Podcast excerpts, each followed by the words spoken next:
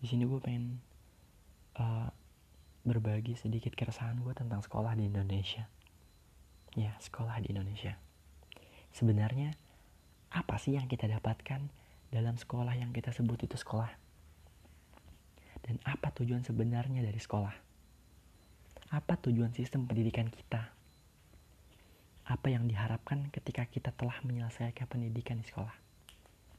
Pendidikan ada untuk manusiakan manusia bukan malah sebaliknya setuju Gue yakin kalian setuju.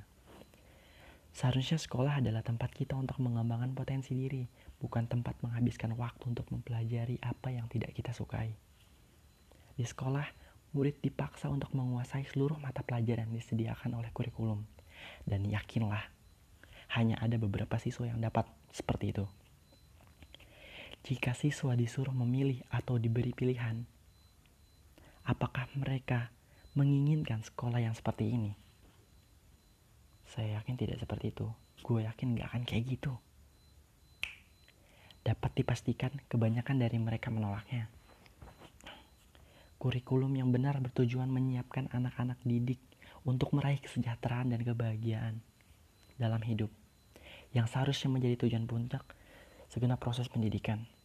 Kurikulum di Indonesia termasuk yang paling padat di dunia. Begitu yang saya baca.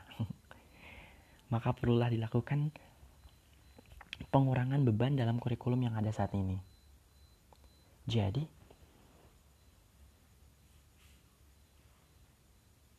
sekolah yang kita lakukan sekarang buat apa sih sebenarnya?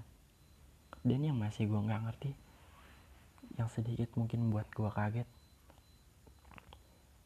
di tahun kemarin 2019 kita di uh, khususnya semester 2 ada bab yang menjelaskan tentang uh, membuat lamaran pekerjaan.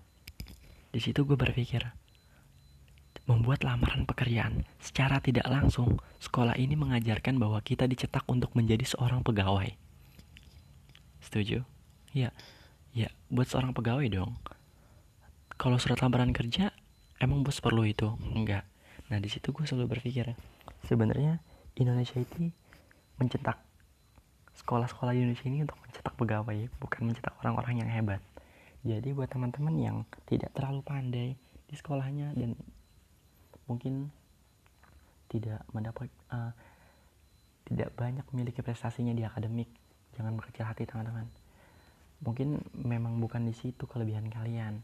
Dan buat teman-teman yang masih buat teman-teman yang uh, sangat menggeluti di dunia akademik saya kagum terhadap kalian.